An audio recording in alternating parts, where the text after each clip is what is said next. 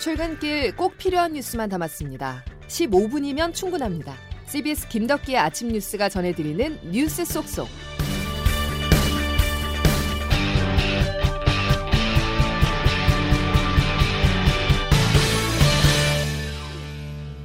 여러분 안녕하십니까? 9월 23일 김덕기 아침 뉴스입니다. 러시아와 미국에서 차례로 날아온 경고성 발언이 세계 금융시장을 요동치게 했습니다. 푸틴 러시아 대통령은 확전 메시지를 파월 미 연준 의장은 금리 인하까지 갈 길이 멀다는 매파적 발언을 내놓자 우리 증시와 환율은 바닥과 천장을 각각 뚫었습니다. 먼저 어제 하루 혼란했던 금융시장을 장규석 기자가 정리했습니다. 3연속 자이언트 스텝을 밟은 미국 중앙은행. 올 연말까지 1.25%포인트 추가 금리 인상을 시사하는 점도표를 공개하자 시장은 또다시 달러로 달려갔습니다. 여기에 푸틴 러시아 대통령이 예비군 동원령을 발령, 우크라이나 전쟁 확전 가능성이 커지자 안전자산인 달러와 쏠림 추세는 더 심해졌습니다. 곧바로 우리 외환 시장에서 원달러 환율이 치솟았습니다. 어제는 환율이 13년 6개월 만에 달러당 1,400원을 깼고 장중 한때 1,410원 선까지 넘었다가 1,409.7원으로 장을 마감했습니다. 달러가 빠져나가면서 증시도 맥을 못 쳤습니다. 외국인들은 이달 들어 주식시장에서 2조 원 넘는 주식을 팔고 떠났고 어제는 코스피가 2,300선 근처까지 하락하는 등 불안한 모습을 보였습니다. 불안한 건 우리나라뿐만이 아닙니다. 대표적 안전자산으로 여겨졌던 엔화마저 강달러 타격에 급락했고 일본 중앙은행은 24년 3개월 만에 외환시장에 개입했습니다. 유로화도 달러당 1유로를 밑돌며 약세를 면치 못하고 있고 각국 중앙은행들은 달러 유출 방지에 비상이 걸렸습니다. 어제 저녁에는 영국 중앙은행이 기준금리를 두 번 연속 0.5%포인트 올렸고 스위스와 노르웨이, 대만도 대폭 금리 인상 대열에 합류할 거란 관측입니다. CBS 뉴스 정규석입니다. 자, 시장에선 왜 이렇게 원화를 내다 파는 것인지 이 부분이 중요하고 궁금한데요. 단순히 말씀을 드리면 금리를 보나 안정성을 보나 미국 시장이 더 매력적이라 한국에서 돈을 빼 미국으로 자금을 이동시키고 있습니다. 그리고 투자자들이 우리 경제를 부정적으로 보기 시작한 영향도 있는데요. 수출로 먹고 사는 대한민국이라는 이 나라에서 환율로 인해 경상수지가 적자로 돌아설 기미가 나타나고 있기 때문입니다. 물건을 열심히 팔긴 파는데 실질적으로 손에 쥐는 돈이 없다는 것이죠. 그래서 경상수지를 잘 봐야 됩니다. 정부도 우려를 나타냈습니다. 박철원 기자의 보도입니다. 고환율은 수입 물가 부담을 키웁니다. 이에 따라 전달보다 다소 하락했던 지난달 소비자 물가가 다시 상승할 가능성이 제기되는 등 우리 물가에도 비상등이 켜졌습니다. 더 큰 걱정은 경상수지 적자입니다. 단순히 물건을 사고 판 것에 대한 무역수지 적자를 넘어 환율이나 금리 등을 감안해 더 큰 의미에서 우리나라가 국제적으로 손해보는 장사를 하게 될 가능성이 커지고 있다는 얘기입니다. 지난 4월 적자로 돌아섰던 우리나라 경상수지는 한 달 만에 흑자 전환에 성공했지만 7월부터 흑자 규모가 급격히 줄었습니다. 추경호 기획재정부 장관도 8월 경상수지가 적자로 돌아설 가능성을 언급했습니다. 반도체, 네, 중국 등을 중심으로 수출 제약 리스크가 아, 여전하고 에너지 가격 변동성이 커 면밀한 점검이 필요하다. 여기에 미국의 기준금리 인상에 따른 한은 금통위의 추가 금리 인상이 이어지면 고금리 속에서 가계와 기업의 부채 위험이 커질 수 있다는 우려도 나오고 있습니다. 전문가들은 우리 정부의 역할이 제한적이라면서도 달러 흐름의 펀더멘털 개선과 유동성 타격에 대한 대비 등 대책을 세워야 한다고 입을 모았습니다. CBS 뉴스 박초롱입니다. 한국과 미국의 기준금리는 0.75%포인트 차까지 벌어졌습니다. 미 연방준비제도는 다음 달에도 자이언트 스텝을 단행할 거란 전망이 우세한데요. 금리 차를 고려했을 때 한국은행 역시 금리 인상 속도와 폭을 높일 수밖에 없습니다.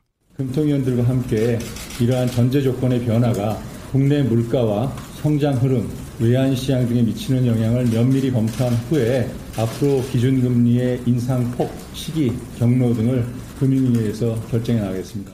들으신 것처럼 이창용 한국은행 총재는 0.25%포인트씩 올리겠다는 기존 입장의 변화를 시사했습니다. 이에 따라 다음 달 한국은행의 추가 빅스텝, 즉 0.5%포인트 인상이 유력해졌다는 분석입니다. 세계 안보와 경제에 악재로 작용하고 있는 푸틴 대통령의 군 동원령이 러시아 국민들까지 혼란에 빠뜨렸습니다. 대규모 반전 시위가 벌어지고 징집을 피하기 위한 탈출 행렬이 줄을 잇고 있습니다. 보도에 장성주 기자입니다. 푸틴 대통령의 예비군 동원령 선포 이후 모스크바와 상트페테르부르크 등 38개 도시에서 대규모 반전 시위가 벌어졌습니다. 지난 2월 우크라이나 전쟁을 시작한 이후 러시아 전역에서 일어난 첫 번째 반전 시위. 징역 15년에 처할 수 있다는 경고에도 시민들은 거리에서 전쟁 반대를 외쳤고 현지 경찰은 1,400여 명을 체포했습니다. 온라인에선 팔 부러뜨리는 방법, 징병을 피하는 방법 등의 검색량이 크게 늘었습니다.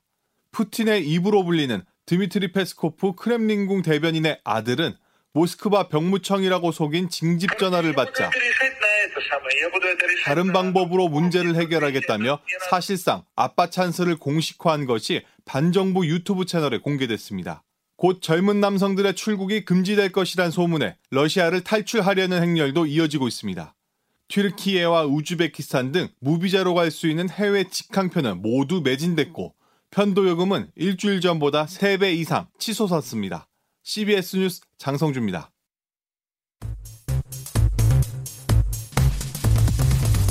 바이든 대통령과 만나서 미 인프레 감축법 또 금융 안정화 협력 확장 억제와 같은 주요 현안에 관해서 협의를 하였습니다. 48초 동안 참 많은 얘기를 했네요. 두 분이서 대화를 나누면 48 나누기 하면 24초입니다. 의원님께서 상당히 국민들을 혼동시키시네요. 저는 48초라는 거에 동의할 수 없습니다. 윤석열 정부가 들어선 후 한일 관계에 큰 변화가 일어나고 있습니다. 수년간 경직됐던 양국 관계의 훈풍이 불어오고 있습니다. 정상 외교의 목적도 전략도 성과도 전무한 국제 망신 외교 참사에 대해 반드시 책임을 져야 할 것입니다. 다시 한번 들어봐 주십시오. 국회에서 승인 안 해주고 날리면 이라고 되어 있습니다.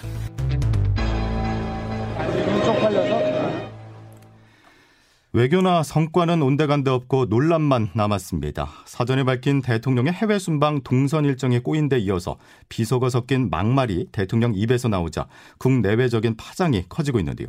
조태임 기자와 논란의 핵심으로 파고 들어가 보겠습니다. 조 기자. 네, 안녕하세요. 윤석열 대통령과 바이든 대통령이 담소를 나눈 시간 1분이 채 되지 않습니다. 네. 결과적으로 한미 정상회담은 불발된 거죠. 네, 결과적으로는 이제 불발됐다고 봐야 되는데요. 지금 48초 회동으로 표현되는 한미 정상 간 만남이 어떻게 이뤄진 거냐면 이 과정도 깔끔하지 않습니다. 그 대통령실에서는 바이든 대통령의 일정 때문에 회담이 어렵게 되자 플랜 B로 잠깐이지만 이 두 정상이 만나는 자리를 마련한 겁니다. 예. 이 자리는 바이든 대통령 주최의 글로벌 펀드 재정 공약 회의에 윤 대통령이 참석하게 된 건데요. 당초 참석 대상은 아니었지만 나중에 초청을 받았고 행사 끝난 뒤 바이든 대통령과 환담을 나눴습니다. 예. 사실 뭐 통역 등의 시간을 고려하면 48초 동안 어떤 깊은 얘기를 나눴다고 보긴 어렵습니다. 이후 바이든 대통령 주최 환영 만찬에서도 두 정상은 만났고 대통령실은 연이은 만남을 통해 그 미 인플레 감축법에 대한 우려를 전했다고 밝혔습니다. 예. 플랜 B를 가동했다곤 하지만 한미 정상회담을 공 언했던 것과 비교하면 회담의 형식이 너무 약소하다는 비판이 나올 수밖에 없습니다. 예. 비서고 논란도 물론 중요할 수 있지만 바이든 대통령과 만남에서 우리가 가장 하고 싶었던 말은 전기차 보조금 문제인데 백악관 발표에는 이 내용이 빠졌습니다. 네, 우선 우리 측 발표를 살펴보면 김성환 안보실장은 바이든 대통령이 인플레이션 감축법 그러니까 전기차 보조금과 관련한 한국 정부의 우려를 잘 알고 있다고 하고 또 한미 간 계속해서 진지한 협의를 이어나가고자 했다 이렇게 밝혔고요. 예. 또 금융 안정화를 위한 유동성 공급 장치, 그러니까 우리가 기대하는 통화 스와프로 의미하는데 이를 실행하기 위해 협력해 나갈 뜻을 밝혔다고 전했거든요. 그런데 이제 백악관 발표를 보면 인플레이션 감축법에 대한 언급이 없습니다. 예, 예. 백악관은 정부는 윤 대통령과의 만남 사실을 알리면서 한미 동맹 강화, 북 위협에 대비한 긴밀한 협력, 또 공급망 문제 이런 부분에 대해서 협력하기로 했다고 했는데요. 예. 아무래도 중간 선거를 앞둔 바이든 대통령 입장에서는 국내 정치를 위해 그 인플레이션 감축법을 활용하고 있잖아요. 그렇다 보니 이에 대한 언급을 좀 자제하는 것으로 보입니다. 예. 그 한일 정상의 만남도 보면은 그 형식이 회담이든 간담회든 어쨌든 한일 관계 뇌관 강제징용을 둘러싼 진전은 없었던 거 아닙니까? 네, 말씀하신 대로 강제징용 배상 문제와 관련한 실질적 진전은 없어 보이는데 우리 정부가 한일 회담 이후 현안 해결을 위해 양국 관계를 개선할 필요성에 공감하고 외교 당국 간 대화를 가속화할 것을 지시했다 밝혔는데 이 강제징용이란 직접적인 표현이 빠졌어요. 예. 현안이라고 추상적인 표현을 한 거고 일본 역시 마찬가지입니다. 일본 외무성 발표를 보면 양국 정상은 현안을 해결하겠다 이렇게 공유를 했는데 또 여기서 주목되는 점은 1965년 국교 정상화 이래 구축해온 우호 협력 관계 기반을 토대로 한일 관계를 미래 지향적으로 발전시켜 나가는데 일치했다 이렇게 밝혔거든요. 예, 예. 그런데 1965년에 언급했다는 건 일본 정부의 기존 인식 그러니까 강제징용 문제가 1965년 한일 청구권 협정을 통해 해결됐다는 기존 입장을 그대로 보여준 겁니다. 알겠습니다. 비서고 논란과 관련해서도 대통령 입장이 나왔는데 일단 뭐 미국 의회를 지칭한 게 아니라 우리 의회, 국회를 지칭한 거다. 야당을 지칭한 거다 이런 말이죠. 네, 대통령실은 그래서 윤 대통령이 저개발 국가질병 퇴치 기금에 1억 달러 공여를 약속했는데 우리 야당이 승인 안 하고 거부를 하면 그 우려를 전달했다 이렇게 설명했습니다. 예, 여기까지 정리하겠습니다. 조태현 기자였습니다. 다음 소식입니다. 실외 마스크 착용 의무가 완전 해제될 것 같습니다. 정부는 오늘 오전 최종 방안을 발표할 예정입니다. 박종관 기자가 보도합니다. 정부는 지난 5월 실외 마스크 의무를 해제했습니다. 다만 50인 이상이 모이는 행사, 집회에서의 의무는 유지했습니다. 하지만 프로야구 경기장에서 마스크를 제대로 쓴 사람은 찾아보기 힘들었습니다. 음식 섭취가 허용된 터라 실외 마스크 의무 규정의 실효성이 떨어진다는 지적이 끊이지 않았습니다. 방역 당국은 코로나19 재유행 진정세를 계기로 실외 마스크 착용 의무를 완전히 해제합니다. 백경란 질병관리청장입니다. 마스크 착용 의무 관련해서 심도 있는 논의를 진행을 하였습니다. 아, 국민적 관심도가 마스크 착용 의무 완화에 대해서는 매우 높은 상황임을 모두 공감하셨고요. 이에 따라 실외에서 마스크를 쓰지 않고 응원을 하거나 노래를 따라 부를 수 있게 됩니다. 정부는 실내 마스크에 대해서는 추가 논의를 거치거나 단계적 방안을 제시할 것으로 예상됩니다. CBS 뉴스 박종관입니다.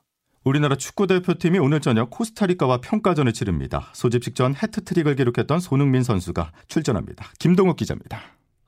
파울루 벤트 감독이 이끄는 축구 대표팀이 오늘 저녁 8시 코스타리카와 평가전을 치릅니다.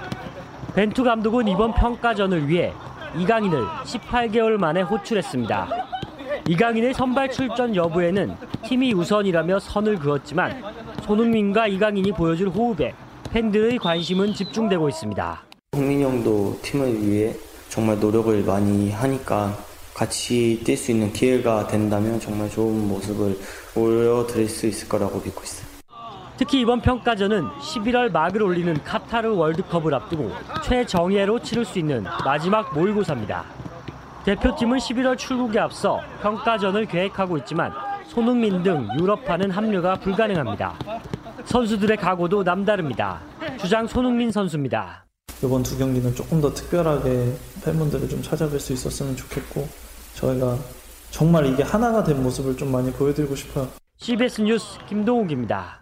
이제 기상청 연결해서 오늘 날씨 알아보겠습니다. 이수경 기상 리포터. 네, 기상청입니다. 예, 오늘이 절기 추분입니다. 네, 절기상 추분인 오늘은 낮과 밤의 길이가 같아지는 시기입니다. 중부지방에는 오늘 비 소식이 있지만 양은 많지 않겠는데요. 반면 남부지방을 중심으로 구름이 끼면서 일교차 큰 날씨가 이어질 것으로 보입니다. 오늘 오전부터 낮 사이 중부지방은 한때 비가 오는 곳이 있겠는데요. 지역에 따라 천둥 번개를 동반해서 수도권을 중심으로 5에서 10mm 정도의 비가 예상됩니다. 한편 오늘 아침 기온 어제보다 1, 2도 정도 높게 시작하면서 서울이 15.5도, 부산은 19도 안팎인데요. 선선한 날씨를 보이고 있습니다. 한낮 기온 중부지방은 어제보다 조금 낮겠고 남부지방은 어제만큼 오르겠습니다. 서울이 22도, 대전과 속초 24도, 전주와 광주 25도, 대구는 27도까지 예상됩니다. 주말 동안 일교차만 주의하신다면 가을을 만끽하기에 좋은 날씨를 보이겠는데요. 다만 내일은 아침 기온이 오늘보다 떨어지면서 조금 더 쌀쌀해질 것으로 예상됩니다. 날씨였습니다. 반전 시위가 벌어지고 징집될까 우려한 남성들의 탈출이 이어지고 있다는 소식 앞서서 전해드렸는데요. 우크라이나 국민들이 느꼈을 공포와 아픔, 러시아인들이 이제야 조금은 느끼고 있다는 뜻이겠죠.